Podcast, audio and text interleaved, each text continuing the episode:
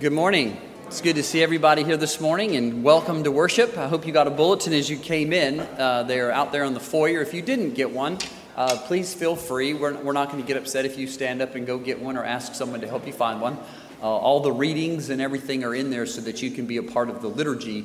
Other than that, uh, let me welcome you. And if you haven't filled out a visitor card before, we ask that you fill out the blue card if you're willing. Uh, you can place it in the offering box as you leave, or there's a visitor card out in the foyer. Um, that'll give us a chance to have a record of your visit and a way to minister to you more effectively if you need that.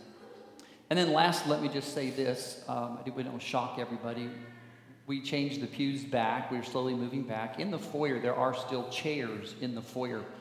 And one reason we did that is if you need to go to the foyer, now you can move those chairs. Nobody wanted to pick a pew up and move it so they could see.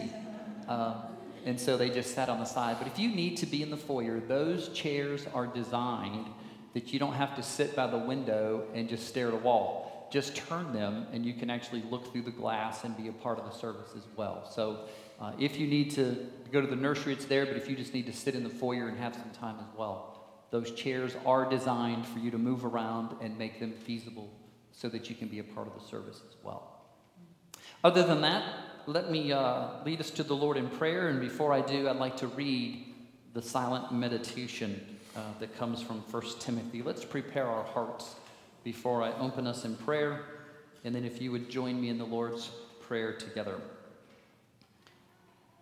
Timothy writes If you put these things before the brothers, you will be a good servant of Christ Jesus being trained in the words of the faith and of the good doctrine that you have followed.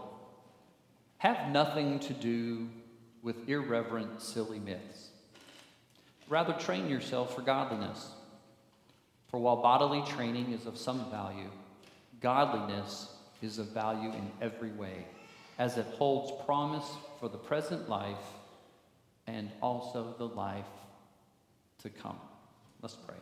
Heavenly Father, I thank you that we are able to come and to worship and to work out our salvation with fear and trembling. It's our prayer, Lord, that we become more godlike, that we be like your Son Jesus, and that we can be a light and an influence in society, that we can let the picture of your church, your body, how it's knit together and works together, be a picture of how everything should operate in whatever sphere that we're put, that it can be a godly influence for your kingdom. Lord, I pray here this morning that as we worship and we open our hearts and our minds, that, Lord, your Holy Spirit would fill us uh, in a way of compassion and care, that we would leave this place today, setting aside all the worldly events and occupations and the things that are troubling our heart and mind and Lord, give us a few moments to enjoy the kingdom on earth, that we might enjoy that heavenly sanctuary with the saints that have gone on before us here on earth. Lord, I know we don't deserve it, we've not earned it. We constantly find ourselves the throne of grace on our knees, praying as you taught us, saying, Our Father which art in heaven, hallowed be thy name. Thy kingdom come. Thy will be done on earth as it is in heaven. Give us this day our daily bread, and forgive us our debts as we forgive our debtors. And lead us not into temptation, but deliver us from evil. For thine is the kingdom, and the power, and the glory forever. Amen. Let me call us to worship this morning, and as we go through, you're welcome to follow the hymns if they're in the hymn book and sing parts along with it, or follow along as we go. But let me call us from Psalm 100. Make a joyful noise to the Lord, all the earth. Serve the Lord with gladness. Come into his presence with singing. Know that the Lord, he is God. It is he who made us, and we are his. We are his people and the sheep of his pasture. Enter his gates with thanksgiving and his courts with praise. Give thanks to him. Bless his name. For the Lord is good. His steadfast love endures forever, and his faithfulness to all generations. You want to turn over to the next page? We will be uh, reciting together the uh, question and answer from the Shorter Catechism 65 and 66. So let me read the question and then let's respond together. What is forbidden in the fifth commandment? The fifth commandment forbiddeth the neglecting of or doing anything against the honor and duty which belongeth to everyone in their several places and relations. What is the reason annexed to the fifth commandment? The reason annexed to the fifth commandment is a promise of long life and prosperity as far as it shall serve for God's glory and their own good to all such as keep this commandment. Remember, the fifth commandment is to honor your father and mother. And as we come to the Lord adoring him, we also admit that we are sinners in need of God's grace. So let's pray this prayer together. O oh God, you have shown us the way of life through your Son, Jesus Christ. We confess with shame our slowness to learn of him, our failure to follow him, and our reluctance to bear the cross. Have mercy on us, Lord, and forgive us. We confess the poverty of our worship, our neglect of fellowship and of the means of grace, our hesitating witness for Christ, our evasion of responsibilities in our service, our imperfect stewardship of your gifts. Have mercy on us, Lord, and forgive us. Amen. And the Lord knows all of our sins and many more, and we confess them to Him. But this is the word, the promise that you can't get anywhere else. God in His Word tells us from Romans 8 For God has done what the law, weakened by the flesh, could not do. By sending His own Son in the likeness of sinful flesh and for sin, He condemned sin in the flesh, in order that the righteous requirement of the law might be fulfilled in us, who walk not according to the flesh but according to the Spirit. Being a Christian is casting away all hope in yourself and casting all of your hope completely on Jesus, His sufficiency, His love, God's power to work in you and in me. So if you are in Christ, if you're looking to Jesus, be assured that your sins are forgiven and that He's working in your life today and every day. I hope that you brought your Bibles with you this morning so that you could follow along as we continue our journey through First John. And what a blessing it's been. I know in my own journey of studying and working together of what it is that John has for us, and a reminder that he is completely writing for assurance. And if you're struggling in some way with assurance, First John has a way of putting it on the spot. We've learned that there are tests that we can go through to make sure we belong to him we learned that there was the test of righteousness or obedience. That if we truly belong to the Lord, then we would obey his commands. Very difficult for us to say that we belong to the Lord and not follow the scriptures. We live in a time where many people are challenging the validity of the scriptures. And I think one of the main reasons for that is if we can say that God's words aren't applicable, then we don't have to obey. We can be free to live the way we want to live and still claim to be a child of God. The second test that he gave us was the test of love. And he said that there's no way that you can claim to say you love God and not love your neighbor. We live in a world today where love itself is taking on a whole new meaning. It's more of an infatuation with something. We use the word, whether we love hot rods or whether we love food, we love things. And that love changes. That love's affected so many homes, children, careers. Because if we have a misunderstanding of it, we honestly believe that we can actually love God and not love one another. And here this morning, I'm skipping a little section of scripture. I promise I'll go back I was teasing the staff as they were getting things ready. I'm going to go back to the passage on Do Not Love the World because I want to take this topic along with the other two because it goes with what John is teaching us, not just the test of righteousness or the test of the love and the social test, but the doctrinal test. It's here, beginning in verse 18, that John says there's one more test I've got to tell you about if you're going to claim to be a child of God. It's the test of truth, it's the test of what you believe, it's the test of what you hold up as being the standard of who Jesus is. You see, there is something about serving God that clear back even in the Old Testament when Moses wrote us, he said this way Love the Lord your God with all your what? Heart, soul, mind, and strength. There is a part of our love that deals with the mind and truth, that deals with repentance of what we confess. You must know what it is you believe in if you're going to tell somebody what you believe. You must understand why. And so John writes in verse 18 of chapter 2 what it means to live the truth. We've been studying the importance of authentic Christianity or whether we're living a lie. This morning I challenge you are you living the truth or living a lie? Here's what he says, verse 18 Children, it is the last hour. And as you have heard, the Antichrist is coming. And so now many Antichrists have come. Therefore, we know that it is the last hour. They went out from us, but they were not of us. For if they had been of us, they would have continued with us. But they went out that it might become plain that they all are not of us. But you haven't been but you have been anointed by the Holy One, and you all have knowledge. I like the rendering there according to the Greek. If you have an older translation of the King, King James, and some have said you have all knowledge. They have translated the locative, instrumental, or dative case in the wrong side. The English Standard and the New American, those put it back.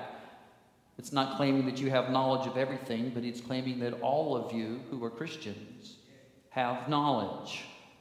I write to you not because you do not know the truth, but because you know it and because no lie is of the truth. Who is the liar but he who denies that Jesus is the Christ? Put the word Messiah in there for the word Christ. The anointed, that's the word Christum for the word anointed. This is the Antichrist, he who denies the Father and the Son. No one who denies the Son has the Father, and whoever confesses the Son has the Father also. Let what you heard from the beginning abide in you. If what you heard from the beginning abides in you, then you too will abide in the Son and in the Father. And this is the promise that He made to us eternal life.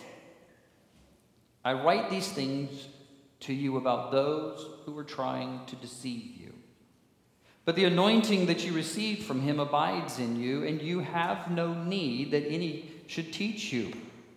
But as his anointing teaches you about everything and is true, is no lie, just as it has taught you, abide in him.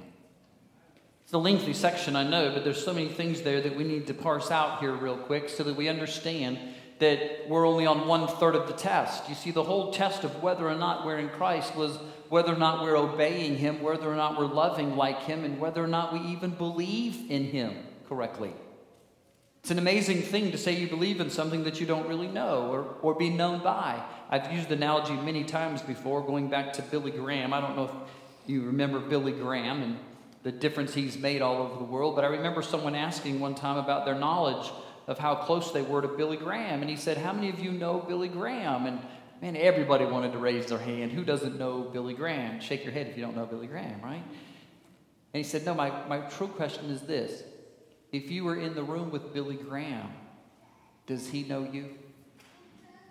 You see, we use the term knowledge sometimes as when we know somebody. What we really mean is this we know of Billy Graham, and we know about Billy Graham, and we know the things that Billy Graham does.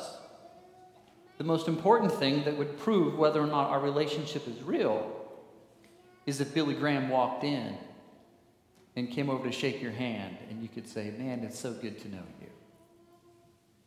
How many of you say, I know Jesus Christ. You can either say to yourself, I know about him. You could say to yourself, I know the things that he's done. I know what everybody says about him. But if Jesus were to come here, would he come sit by you? Does he really know you? And so all of a sudden, we get in this re- relationship here that says this How do we know we're living a lie? Write these down. I'll let you have them. There's several things here. Let me begin with this. Those who are living a lie are dividing the truth of God's word. Write that down. They're dividing. I'm going to do it in the first verses here.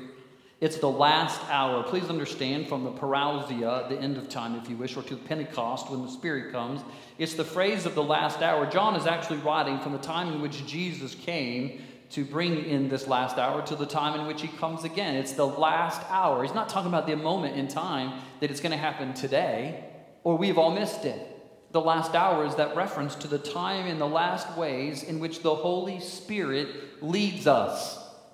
The reason we don't need any more scriptures, the reason we're not looking for any more lost books, the reasons we're not looking for an expanded scripture is because we truly believe we have what it is God's intended for us, and the Holy Spirit is what bears evidence to that. I want you to think about this question. It's very tricky. There's been the research from so many that says, well, you know, Paul wrote First Thessalonians and Second Thessalonians, but perhaps there was a middle Thessalonians or one that came after the Second Thessalonians, and we don't really have those letters, but that's where those folks, I want you to catch the truth of what's really being said. You live in a generation that has taught you to say this. You know, maybe there's parts of the Bible God intended us to have that we don't have. And if we don't have those, then how complete is what we have that God's given us? You see, you've got to be careful you don't fall into the trap of scholarly thinking sometimes or in the logical way of laying things out in our own human understanding. Because if you're not careful, the world puts you in a trap where all of a sudden they can honestly say, well, look, you've admitted your Bible's not even complete. It's not what it is that God had for you. There are still pieces that we're waiting to find. Folks, the amazing thing that we have here is that the Holy Spirit, from the time of Pentecost, now indwells our hearts and bears testimonies to the truth that we are the children of God. You can rest assured that those who are living a lie and trying to divide things out are not going to win. Maybe you're living a lie because you too are being caught up in the division, dividing us between what science can prove and what the Bible can prove. Those aren't biblical terms, those are societal terms. We don't have to wrestle with science. Christians aren't against science. Christians aren't the people who are uh, trying to prove that science is wrong. We believe that science is under the hand of God. We believe science is the work of God, and we believe that science uncovers the truth of God. We're not afraid of science. What we disagree with is when science tries to interpret things they don't have the answers to. When we have the one who was there in the beginning when it happened. Do you believe your Bible? then you should believe it happened the way God said it happened. You see, that's the determining factor of what is truth. If truth can only be determined because God said it and science proves it, then we're in trouble. You see, all of a sudden, when John's writing about this last hour, this time which is important because those who have seceded from them and pulled out were the ones trying to teach them a different knowledge than what they had already received. And he said, folks, it's not just that the last hour is here, but many antichrists have come. Write this down, put it in your notes in your mind. The word antichrist is no different than the word opposite, the word anti in Greek, or if you wish to say instead of or opposite of. Those are all the translations of anti. In this case, I would prefer the term when you say antichrist, we're not looking at everybody that's against Christ, we're looking at everything that is instead of Christ. The Antichrist is instead of Christ. And what we mean by that is you're willing to follow everything else instead of Christ. That's why many antichrists have come. He's not saying that the end of time has happened multiple times and that the main antichrist has come and we're going to have to go through another whole section. What he's saying is that there has been throughout history many people who offer things instead of Christ. We live in a world today where people have answers for our problems and they turn us to everything instead of Christ. We find our answers in everything instead of Christ. That's the Antichrist that he's talking about, not the man of lawlessness at the end of the ages. How do you know you're living a lie? It's because you're caught up in dividing the people of God. They know it's the last hour and they want to divide us. What are they going to divide us over? Look at verse 25. It's the promise of eternal life. The key to living a lie or living the truth, only one ends in eternal life. And if you're living a lie, you want to divide that out and you want to get to the point where you can now divide people on sides and say we can both get there our own way. God will work it out in the end. You choose what's best for you, I'll choose what's best for me. We can both believe in God. We can vary on Jesus Christ. The Spirit doesn't really matter. Church is optional. Bible reading is a, a pastime. What matters is that in the end, we'll all receive what?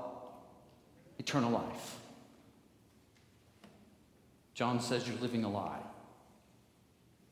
You're living a lie. They want to divide it up and say that there's more ways to eternal life than just Jesus Christ. If you're here this morning and you're living in a sphere that has influenced you, that Jesus is only one way, you're living a lie. You may not realize it, but you're living a lie. Because Jesus is not one way, he's what? The only. That's what he begins to write us. They're dividing us out, the Antichrist, everything that is instead of Christ. You're living a lie. You're living a lie. Number two, it's not just those who are dividing things out that are living a lie, it's also those who are departing from the truth. So not only are they dividing it up, but they're departing from us. That's what it says in verse 19. They went out from us because they were not really what? Of us. Folks, catch this. I don't know if you've brought this into reality yet. Put in your mind or write in the margins of your Bible proof of the visible, invisible church. That's the importance of that scripture. You see, if you don't understand what it is that we believe about the visible and the invisible church, it's because we believe there's a visible church, those of us who are here, and we believe in the invisible church, those who are real. That's the doctrines of truth that we believe in here. We believe that just because we have everybody sitting in the pews doesn't mean that we're all wheat. I'm the wheat and you're the tare. Yeah, I'm the one that's the sheep and you're the what? Goats. See, I don't know who it is in the room really, and we don't know that because who's the only one who knows? You and who? The Father. And that is why we're told later on in the passages when they're asked, well, let us go get them. Let's find these ones that aren't real. Let's get rid of them. Folks, can you imagine what would happen if we went ahead and got a county mounting team at Grace and said, let's go find everybody who's not real and kick them out? What kind of ministry would that be? Do you remember what Jesus said to the disciples when they actually thought that? These were people chosen by God, by Christ, to serve his kingdom. They're supposed to be full of compassion and integrity and honor. They're supposed to be more and more like Jesus Christ. And the moment they found out that there were liars among them, do you remember what they said? Well, do you want us to go get rid of them? He tells us the parable of the wheat and the tares. He said, Well, should we not pull out all the tares now? Do you remember what Jesus said? No. It's amazing. Let the visible and the invisible church live together. Because if you go try and mess with the visible church to pull out those that aren't part of the invisible church, you're going to mess things up. You just let them grow together, and at the end of time, I'll figure it out because I know who belongs to me. But you see, in this invisible church, what's amazing about John to me here in verse 19 is that I get depressed when people leave the church.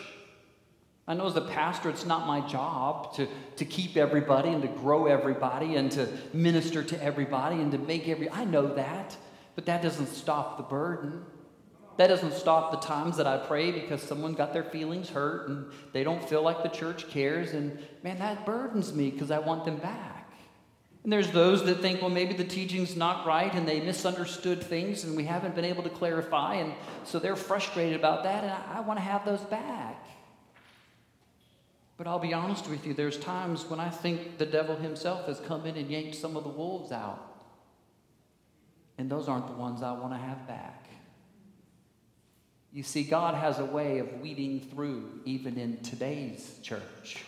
Now, I'm not talking from one denomination to another and from one church to another, but sometimes we have to be careful because there will be those in the church that Satan himself comes and pulls out because that's who they belong to.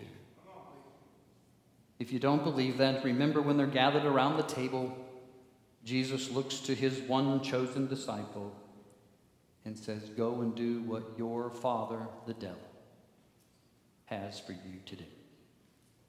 You see, what John is saying is there's those who are pulling out from us, but folks, don't think that that's because they're right and we're wrong. Don't think that because the world is moving in a direction where the church is not important, where the Bible is not used, where God is no longer in the picture. Don't think that just because it's moving that direction that they're right and we're wrong. Sometimes God has to weed through the church, if you wish, to keep it as part of its purity and peace. I like how he says it this way they went out from us because they were not of us, to make it plain.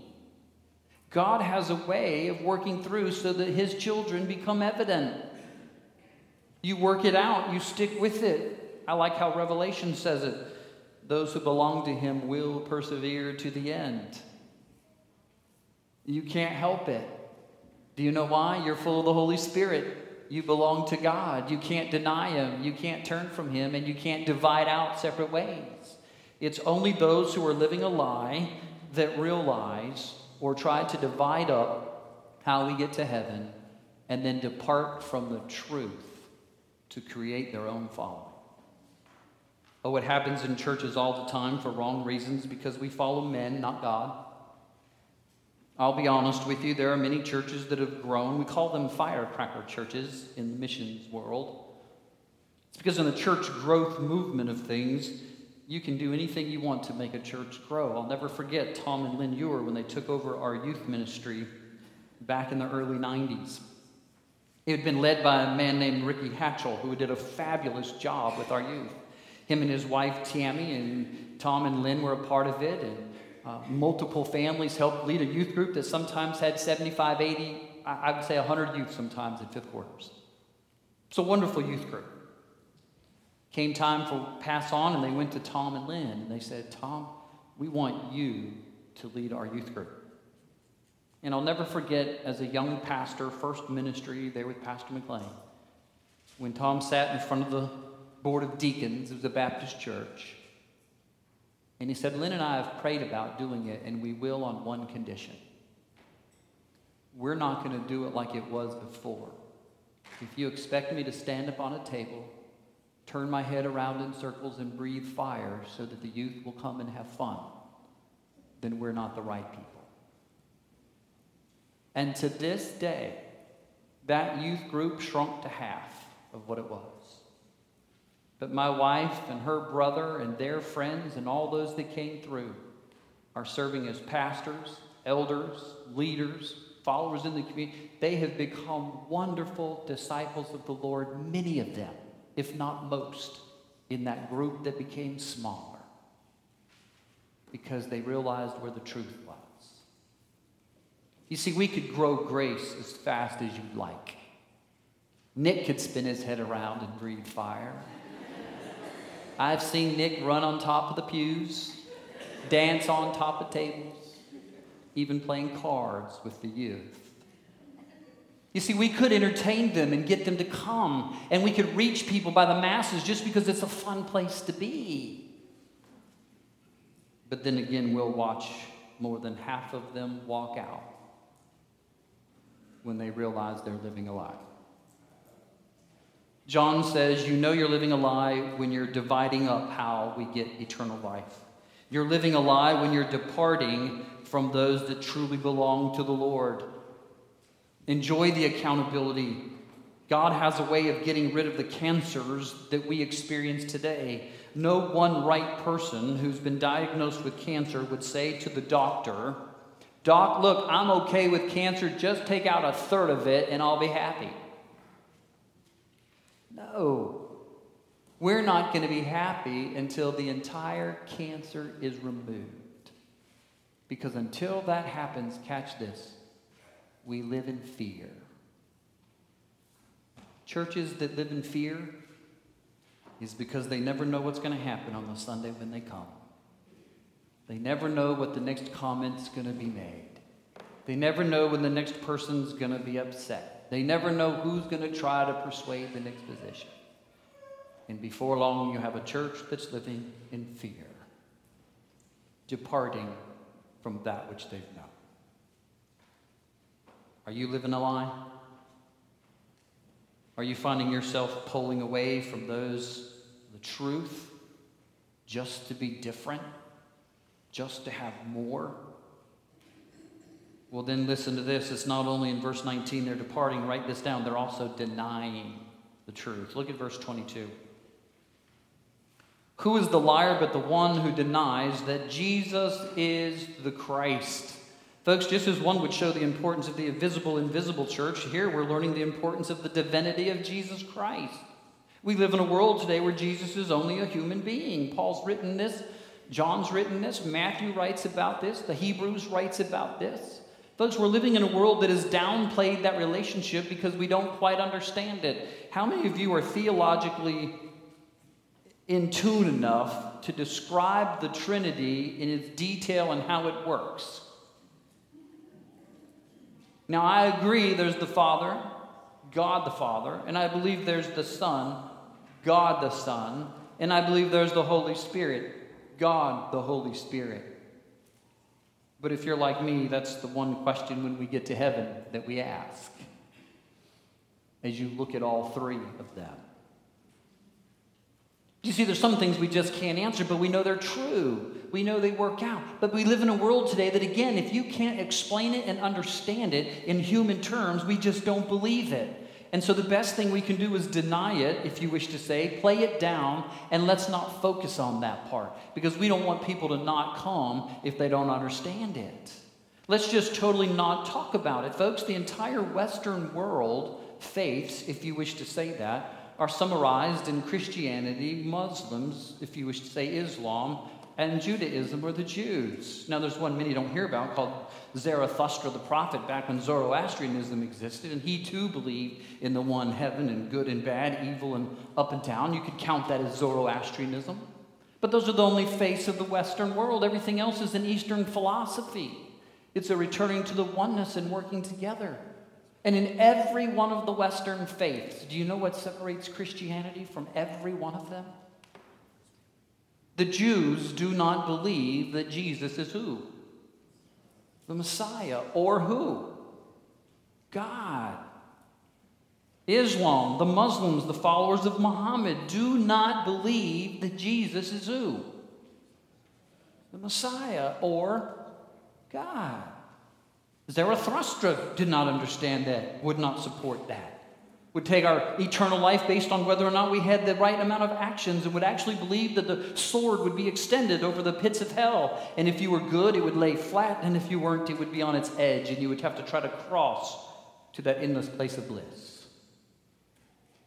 Christianity, the only teachings that Jesus is not just the Son of God, Jesus is God. He was in the beginning with God. In the beginning was the Word. The Word was with God, and the Word what? Was God. See, to us, it's a basic understanding, and if we apply that to our life, we realize that those that were seceding were saying the same thing. Let's not only divide up our ways of getting to eternal life, let's not only depart from those who want to hold the truths, but let's now deny this fact, if you wish, that Jesus really is God. We can love God without loving Jesus. We can have a God in the heavens who reigns from above. We don't have to have an incarnation. You take away that incarnation, you take away the perfection, you take away the holiness of the one who lived in righteousness, and you also take away every opportunity that you have of being saved. There is no way to be right with the Father except through Jesus Christ. Why is that? Where we're told in John 14. You can go back and look it up, I'll let you reference it. Jesus simply said this If you've seen me, you've seen what? The Father. He's trying to make it known to them. He's the reference when John writes to the great I am. I am the good shepherd. I am the vine. I am the shepherd that lays down my life. I am the light of the world. I am the way, the truth, and the life. It is the play on the words of I am. You know where it comes from. I don't have to bore you with the stories that when Moses went to the burning bush and it spoke to him to redeem his people and set them free, first time in history to reveal himself and to slowly make himself known, Moses simply says, Well, who do I tell them sent me? And do you remember what he said? I am. That's why they stoned Jesus. That's why they picked up rocks. That's why they mocked him and ridiculed him. Not because he was a Jewish boy who came from a sporadic, who knows, iffy family that was hiding some pregnancy, if you wish, and not because he claimed to have an anointing of the Holy. Do you know why they stoned Jesus and wanted him dead? Do you know why they went after him with the swords? Do you know why they wanted to crucify him and put the thorns on him? Do you know why they wanted him dead? Because Jesus claimed to be who? God. That's the world we live in. John says, Look at these people that are departing. They're living a lie. Look at these people who are denying the truth. They're living a lie. Look at these people who are dividing up how to get to eternal life. They're living a lie. And maybe this morning, Luke 10 22 tells us this. No one knows the Father except the Son. And whoever the Son chooses to reveal the Father to. In other words, you can't know the Father unless you know the Son. And you don't know the Son if you don't know the Father. You see, it's amazing how it comes together because as we deny this truth, it leads to the last thing that he tells us. And listen to this it's not only that they're dividing up the ways to eternal life, it's not only that they're departing from the fellowship of believers of the truth or that they're denying the truth of Jesus Christ, but finally, they're deceiving the people. You see, the problem with living a lie is you are intentionally deceiving people, and you know it. You're not only deceiving others, but you're deceiving yourself. Listen to what it says in verse 26. I'm writing these things to you about those who are trying to what? Deceive you. Folks, do you not see it? Do you not understand that? We say it to our children all the time as they get involved with other people and other relationships and things begin to happen. We sometimes want to do like the old movie of Back to the Future. Hey, McFly, don't you get that? Don't you see what's coming? Don't you see what's happening? Don't you understand? That's what John's begging right now. He's saying, folks, they're deceiving you. Don't you see this coming? Society is moving in a way that is taking us from the truths and the standards of what we believe are absolute. And they're moving us in this gently tone of voice and this gent- gentle situation to where little by little we're sacrificing our truths so that we fit in. Who wants to be a pastor that believes that God created the world in six days? Man, one of our greatest PCA leading pastors who's written multiple, multiple books wrote one time, responded to with Kim Ken Ham, and said this about his own fellow pastors. Any pastor that would believe God created in six literal days is foolish. I'll humbly confess to you I'm foolish.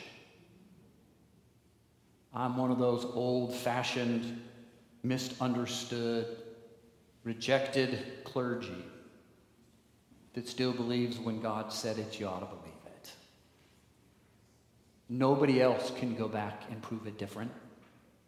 There's nowhere in the scriptures that bring in outside support of any need of coinciding with any events, of any reconciling of history at all within the scriptures. It's only when you try to reconcile with the outside world that you begin to change your standards of truth so you can fit.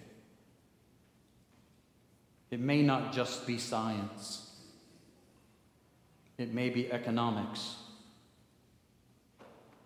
The world tells you that if you don't control your money and you're not ahead and you don't live in a certain economic status, then things aren't right.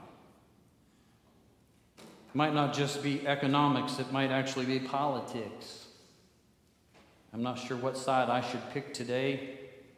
I remember the year my mom told me she was a Southern Democrat, and we never lived in the South. Talk about confusion. Multiple years ago. And it may also be that you're being caught up in the teachings not just of science, politics, economics, but of religion. Christianity is not religion. By definition, religion is man's attempt to find God. Christianity does not fit that. Because in Christian truth, we don't believe that man is seeking God. We believe that Romans tells us the truth, that there is no one righteous and no one seeks after God. Our mouths are open graves and we're looking, looking for our own destruction. Do you see? Christianity is a relationship. Christianity is about a true God. It's not about men who seek God. Christianity is about a God who what? Seeks out his children. Even religion can lead you astray. You've got to make the decision this morning. Are you being deceived? Are you denying the truths? Are you departing from the fellowship of those who believe? Are you being divided over what really matters when it comes to getting to eternal life? If you're living a lie, I have a solution for you right here in the text. Two things that you need. Mark these down to anybody who's wrestling with whether or not you're an authentic Christian or living a lie. You can go, first of all, to verse 24. Listen what it says Let what you have heard from the beginning abide in you. That's the Word of God, the gospel. Let that which you have heard abide in you. What you have heard from the beginning abides in you. Then you will abide in the Son and the what? And the Father. If you're wrestling with where you are today, let me just ask this question Do you abide in Christ? The actual Greek word for abide is the word agairo. It means to raise up the same word that is used throughout the Testament when we're talking about grapes and the vine branches and those that are being trampled, and the wine or the vine dresser comes in and they say, Let's just tear it up because it's not making fruit. And the vine dresser says, Let me agairo it. Let me raise it up. Let's take the grapes and not let them grow on the ground. Let's let them grow where? On the trellises. He said the same thing about Christians when they're not bearing fruit. You see, the world wants to look at those who are not bearing fruit and say they're departing from the truth.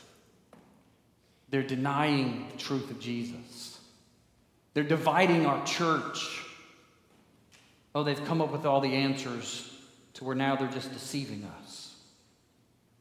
And isn't it amazing that we have such a compassionate God that would even be willing to put up with an impure church? For a period of time. So that rather than us kicking everybody out because they're not bearing fruit, he would simply say, Let me raise them up. So that they're no longer trampled on by science, religion, economics, the deceivers. And let's wait a while and see if they bear fruit. And then if they depart from us, it's because they were what? Not really of us. You see, he writes, number one, abide in the Word and in the Son. And then he says this look at the next verse of the anointing. You have this anointing. That's the most important part of what he is telling us. Verse 27 you have received it it abides in you. That's the Holy Spirit. You know the word for anointing, Christos, is only used twice here in the book of First John. Every other time it's used for Christos, if you wish, it's the same word that's the anointing that Jesus Christ gets his name. That's why I told you to put Messiah in there. It's the same word Christos or Christos that is used for Jesus the Messiah, the anointed. You see, he's Jesus the Christ. It's not his last name, it's the title that goes with it. He's Jesus the anointed.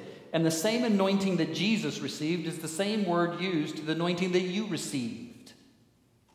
So that when Jesus received the Holy Spirit, he's saying it's no different than when you became a Christian and you received the what? The Holy Spirit. Isn't this amazing? The same Holy Spirit that empowered Jesus to do the ministry he was called to do is the same anointing from the same one that's empowered you to do what God's called you to do.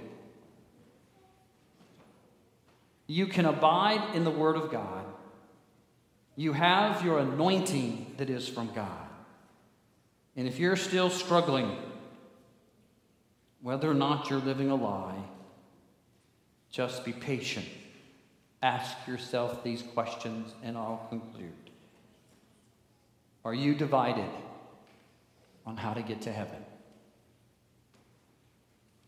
Are you departing from those that are teaching the gospel only? Are you denying the truth of who Jesus is? And are you being deceived about the importance of bearing fruit?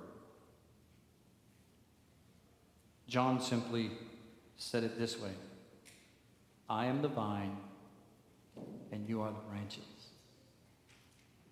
If you abide in me, you will what?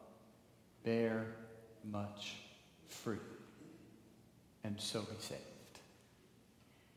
Authentic Christianity, obeying his commands, loving others like Jesus loved, and believing in the truth. Learning to bear the fruit that you were called to bear. Let's pray. Heavenly Father, thank you that, Lord, we live in such a world that we realize we don't have all the answers. You didn't give us every answer in the scriptures. But Lord, we trust you are the one who created all things. You are the one who told us how you did it. Lord, you're the one who sent your son. He's the one that became incarnate in the womb of a virgin. He's the one that was buried and raised again. He's the one that returned to be with you, to reign from on high.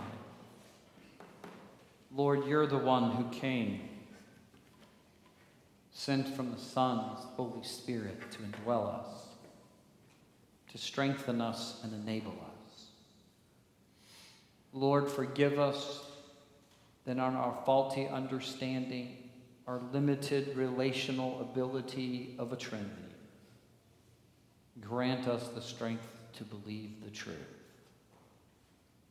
to not divide it, to not deny it, to not depart from it, and to not be deceived. Help us not to live a lie. We want to be authentic Christians. In Jesus' name I pray. Amen. If you had received the benediction that comes from 2 Corinthians, may the grace of the Lord Jesus Christ, the love of God the Father, and the fellowship of the Holy Spirit be with you all. And God's children said, Amen. Amen. Have a great Lord's Day.